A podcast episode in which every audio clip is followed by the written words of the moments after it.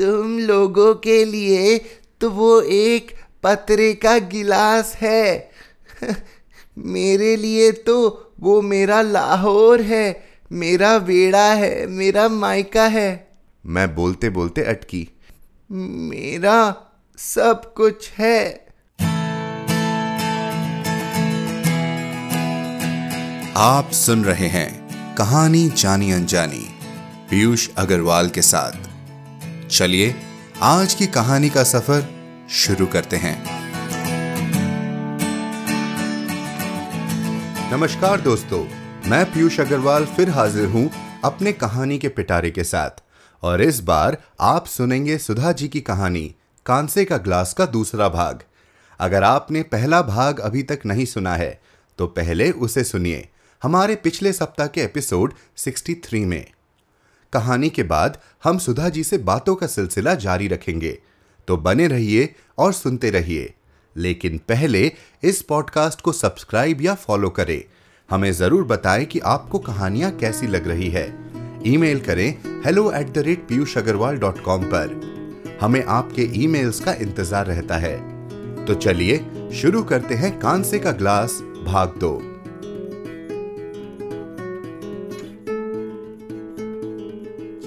कहानी सुनने की मुद्रा में फिर बैठ गई। तो दादी उस ग्लास में ही सुबह पानी पीती थी। फिर उसमें चाय, फिर नाश्ते के साथ ग्लास भर दूध, फिर खाने के साथ पानी, फिर शाम की चाय, फिर क्यों? उनके घर और ग्लास नहीं था? चिल्की ने यह सवाल बिल्कुल चिल्की की तरह ही किया। नहीं, ग्लास तो बहुत थे बेटा, पर उनको वही ग्लास पसंद था। हम सब बच्चे उसको पटियाला ग्लास कहते थे। साइज़ में इतना बड़ा था ना, इसलिए। ग्लास का खूब मज़ाक भी उड़ाते थे। कहते थे, दादी, आप ग्लास को लेकर ऊपर कैसे जाओगे? चिल्की खिलखिलाकर हंस दी फिर क्या बोला आपकी दादी ने? कहने लगी, हट पागल, ग्लास वाले तो ऊपर ही है। वहाँ गिलास क्या करना है ले जाकर? इसे तो यहाँ वालों के लिए छोड़ जाना है, जैसे वो मेरे लिए छोड़ गए थे। हम बच्चे उनसे मज़ाक करते, पूछते, झाई जी, आप मरोगे कब? वो हंसती, तेरे घर पोता होगा तब। उन्हें क्या पता था? मेरे घर पोता नहीं, पोती होगी, चिल्की जैसी। मैंने चिल्की की गाल पर हल्की सी चपट लगाई। आपके दादाजी नहीं थे? दादाजी थे ना? ऊँचे, लंबे पठान जैसे, बड़े रोबदार। लेकिन वह पहले ही सफ़र पर निकल गए थे, दादी को अकेला छोड़कर। वैसे तो दादा और दादी की आपस में कभी पटरी नहीं बैठती थी। दोनों में छत्तीस का आंकड़ा था। एक पूरब जाए तो दूसरा पश्चिम। दोनों एक दूसरे की टांग खींचते रहते थे, पर एक दूसरे के बगैर रह भी नहीं सकते थे। इसलिए जब दादाजी मर गए तो सबको लगा कि अब तो दादी भी ज़्यादा दिन ज़िंदा नहीं रहेगी। पर हुआ उल्टा। दादा के जाने के बाद तो दादी का नक्शा ही बदल गया। हमेशा चुप रहने वाली गिट्ठी सी दादी खूब पटर पटर बोलने लगी। हर शनिवार, इतवार हवन सत्संग में हाजिरी लगाने लगी। कलफ लगी, कड़क साड़ियाँ पहनने लगी। दादी पोते पोतियों के साथ खूब मस्करी करती, खूब कहानियाँ सुनाती, जैसे मैं चिल्की को सुना रही हूँ। चिल्की बड़ी बुढ़िया की तरह दोनों गालों पर मुठ्ठियाँ टिकाए बैठी रही। लेकिन अपने मरने की पूरी तैयारी उन्होंने कर रखी थी। कहती, मेरी ये सोने की चूड़ियाँ मेरी बिट्टो को देना। बिट्टो मेरी बुआ का नाम था। ये कान के बूंदे मेरी पोती को, ये सोने की चेन दूसरी पोती को, ये करघन, ये भी बिट्टो को और ये मेरी आखिरी निशानी, ये गिलास, ये भी बिट्टो को। माँ और बाबूजी हँसते। सब कुछ तो आपने भौंजी को दे दिया, हमारे लिए तो कुछ भी नहीं रखा। तो कहती अच्छा जो चीज़ उसे पसंद ना आए, वो तू रख लेना। आपकी बुआ को बहुत प्यार करती थी वो। सब माए करती हैं।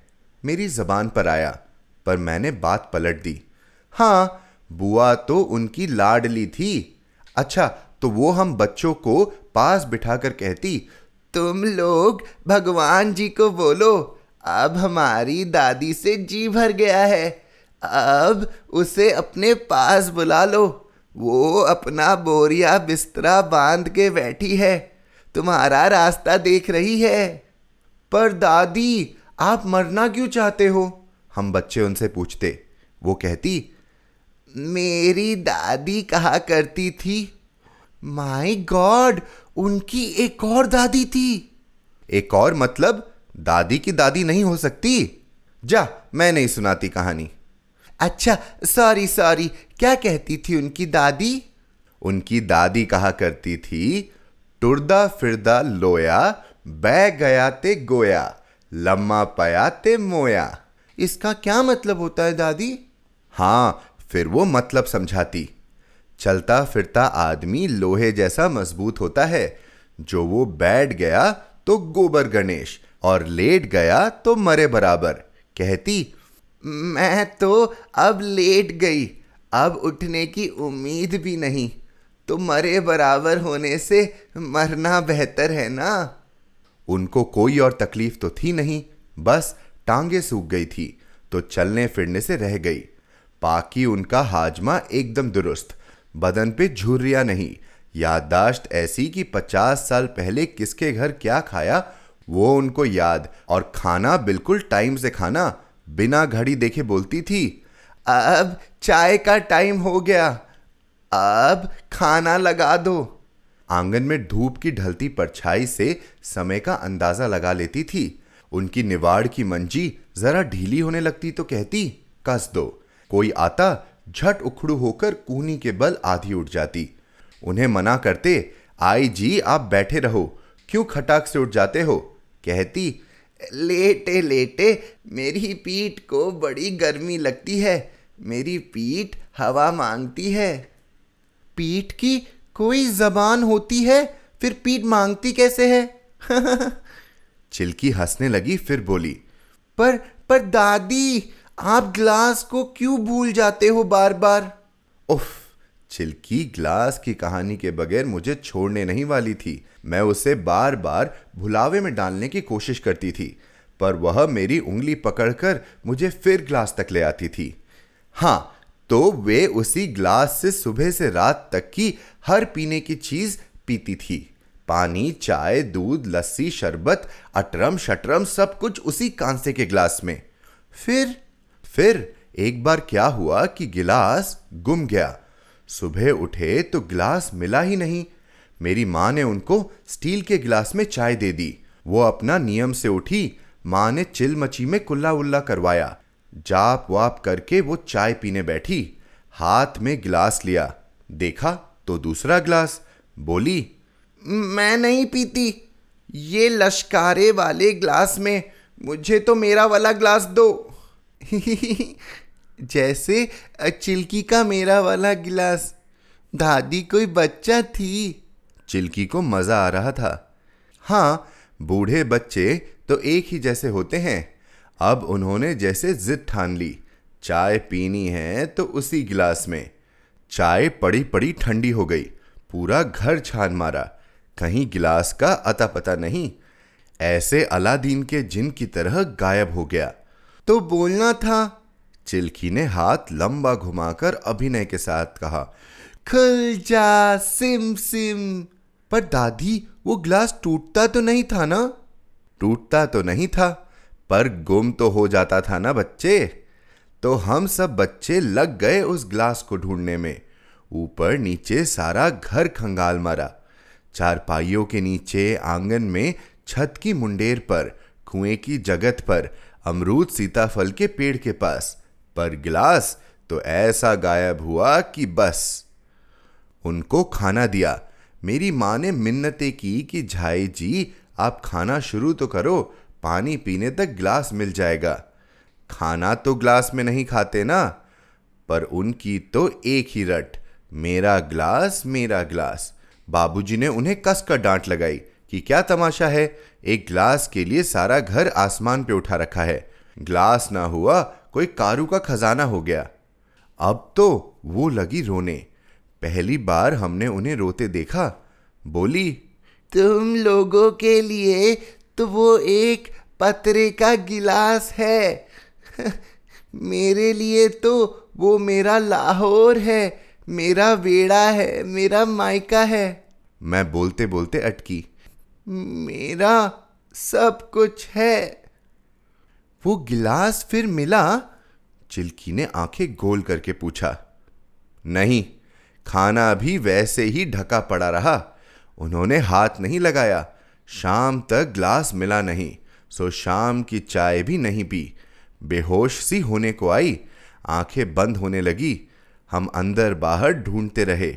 घर के सारे बच्चे बड़े ग्लास ढूँढने में लगे थे। आखिर ग्लास मिला।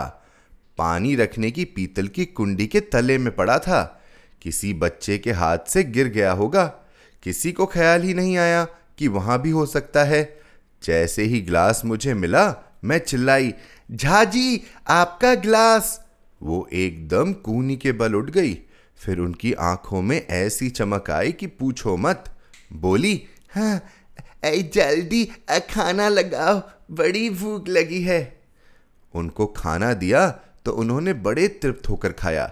रात को एक ही रोटी खाती थी। उस दिन तीन रोटियाँ खाई चटखारे ले लेकर सब्ज़ियाँ खाई। होठों से गिलास चूम कर उसमें मटके का ठंडा ठंडा पानी पिया। हम सब खुश दादी का गिलास जो मिल गया था। बस कहानी खत्म। चिल्की ने पूछा फिर क्या हुआ? सुबह हम बच्चे उठे तो देखा दादी एक हाथ में ग्लास छाती से लगाए सो रही है और मुस्कुरा रही है। हम सब उनके चारों ओर इकट्ठा हो गए। देखो देखो दादी नींद में हंस रही है। माँ ने कहा आज इतनी देर तक कैसे सो रही है? सबने कहा रात को खाना पेट भरकर खाया है ना इसलिए मज़े की नींद ले रही है। तड़के मुँह अंधेरे सबसे पहले उठने वाली दादी अभी तक सो रही थी। बाबूजी ने आकर उन्हें हिलाया तो कांसे का ग्लास नीचे गिर गया। दादी मर गई थी। हाँ? चिल्की का मुँह खुला का खुला रह गया। मर गई? हाँ। सो सैड है ना दादी? चिल्की की आँखें भीगी थी। उनको ग्लास नहीं देते तो नहीं मरती ना?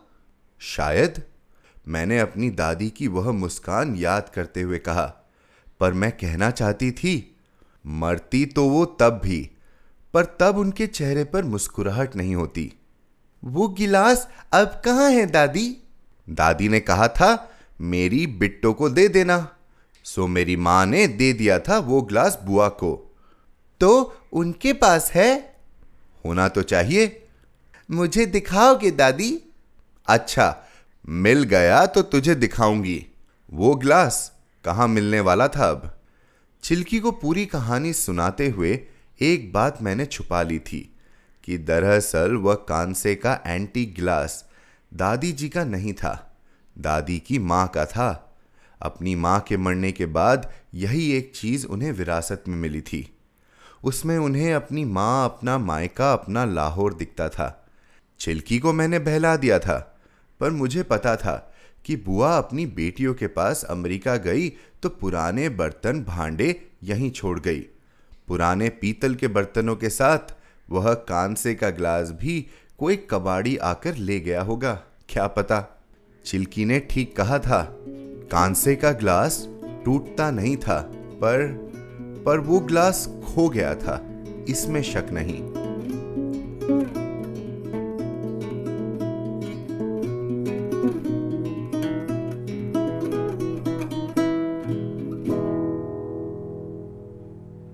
तो कैसी लगी आपको ये कहानी? है ना काफ़ी अलग? हमें hello at the rate Piyush Agarwal dot com पर ज़रूर बताएँ कि इस कहानी की कौन सी बात आपको सबसे खास लगी। तब तक कहानी के बारे में हम सुधा जी से अपनी बातें जारी रखते हैं और जानते हैं कहानी के पीछे की कहानी।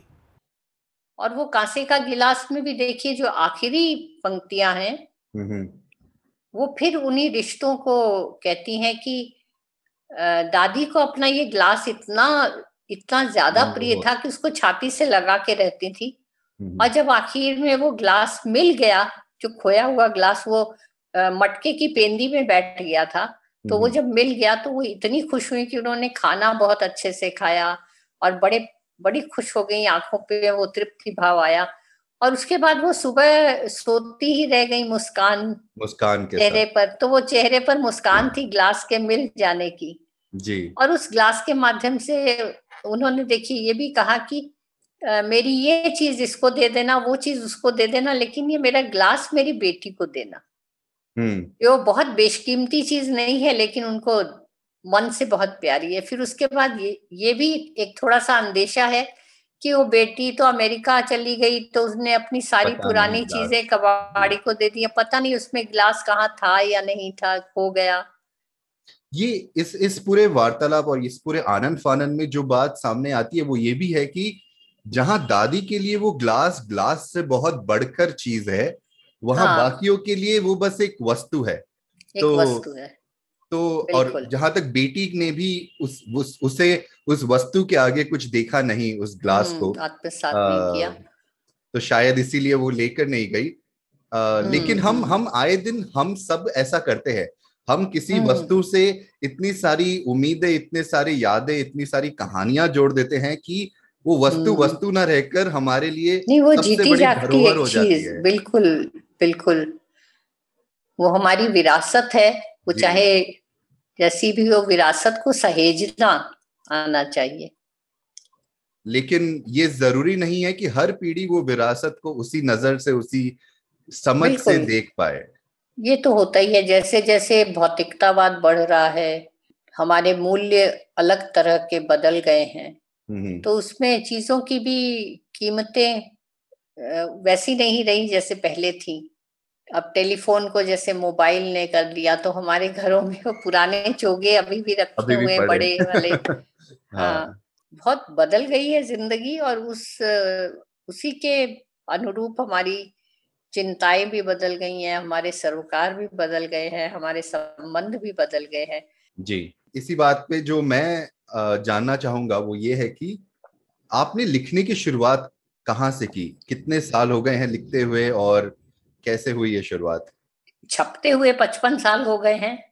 लिखते हुए कितने साल हुए? बता नहीं सकती। मेरी पहली कहानी 1965 में छपी थी।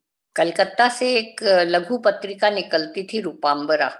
उसमें मेरी कहानी आई थी और कलकत्ता से ही एक पत्रिका निकलती थी ज्ञानोदय जो बाद में दिल्ली शिफ्ट हो गई।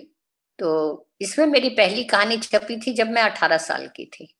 और उसके पहले भी मैं लिखती रहती थी स्कूल की पत्रिका के लिए स्कूल में जो वार्षिक पत्रिका निकलती थी।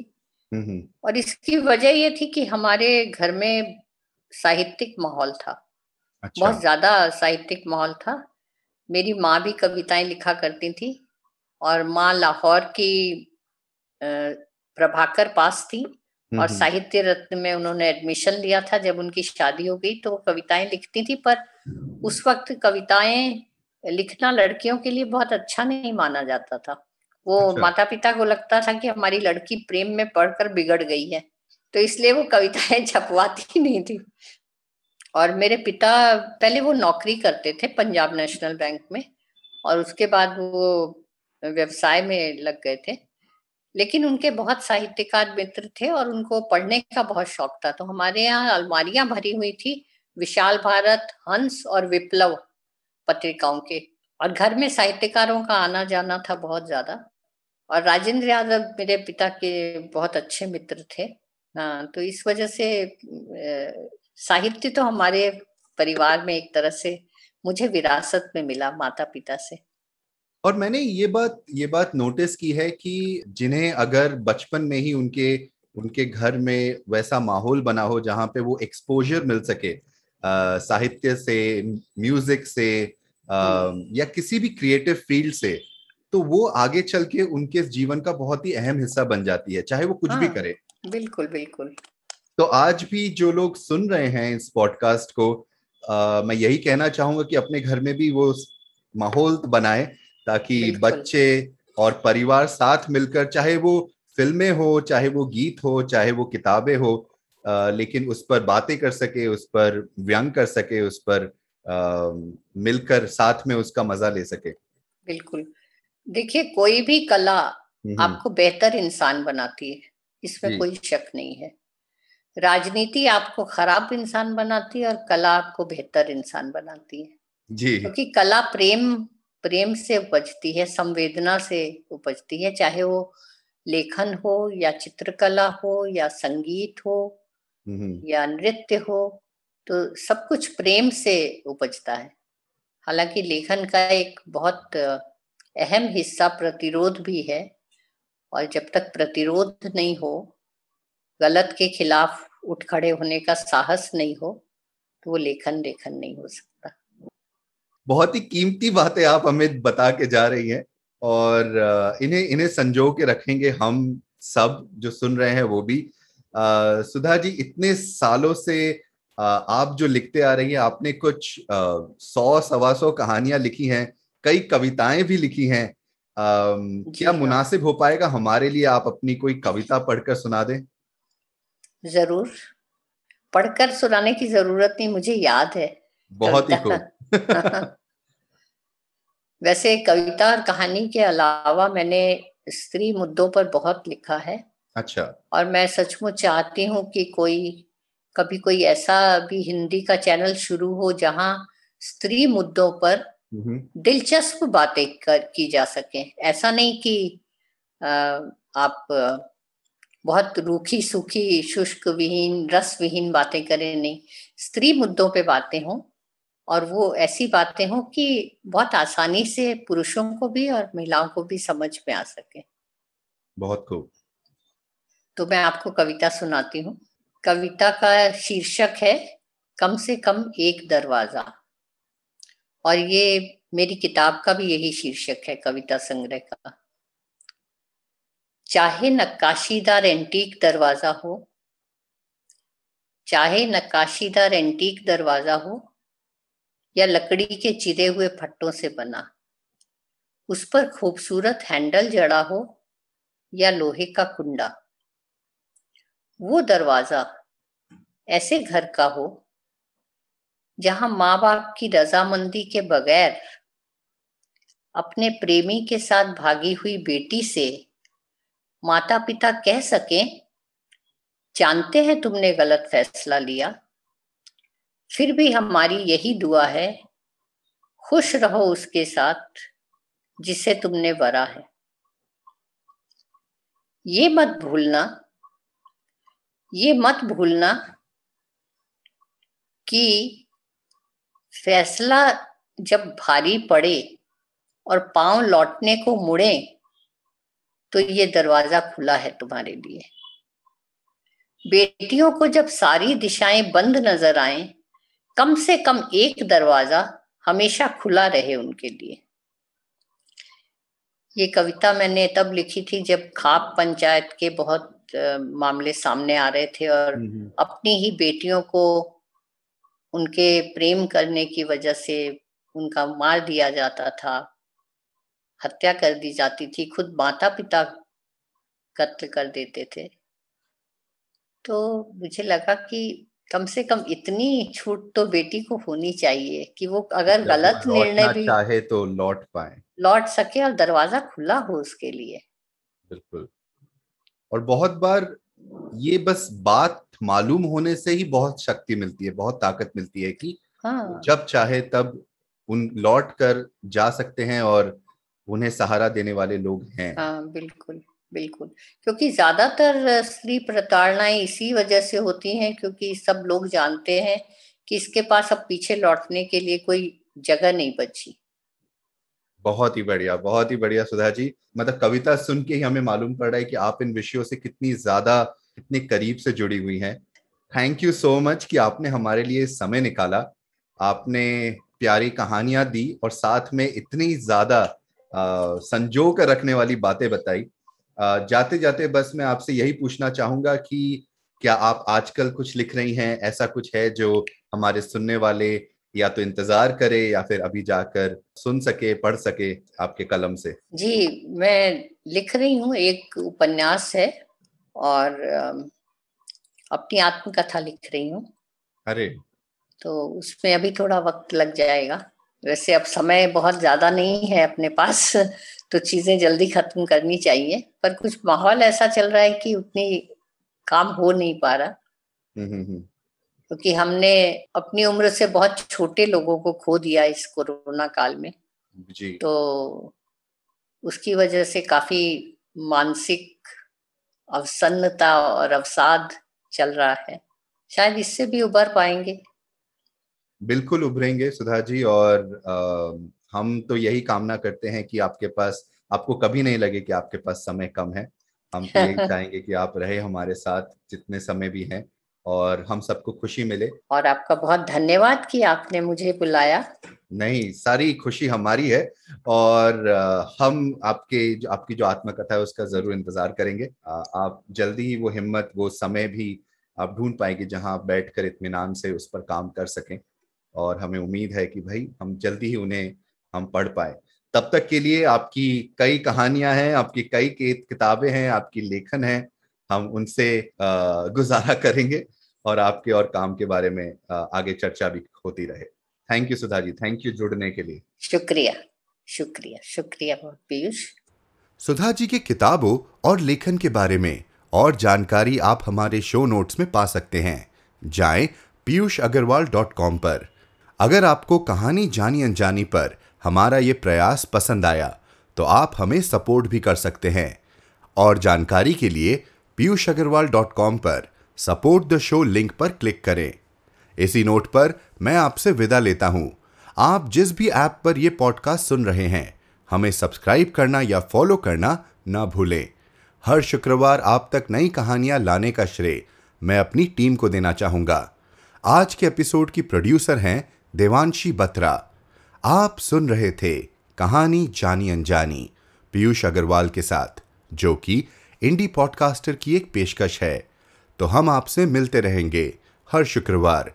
तब तक के लिए अपना ध्यान रखिए, स्वस्थ रहिए और मुस्कुराते रहिए।